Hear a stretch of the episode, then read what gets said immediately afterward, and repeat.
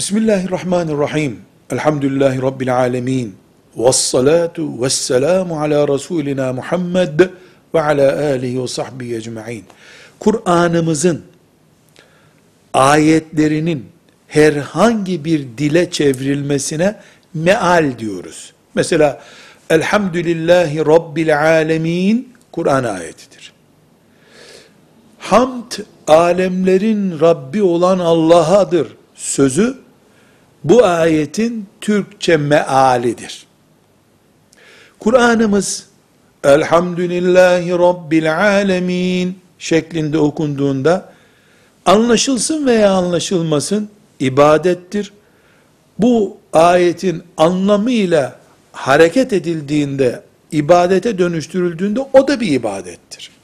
Mealse amel etmek için, bir iş yapmak için okunduğunda ibadettir. Ama ölünün ruhu için meal okunmak gibi bir okuma çeşidi, ibadet çeşidi yoktur.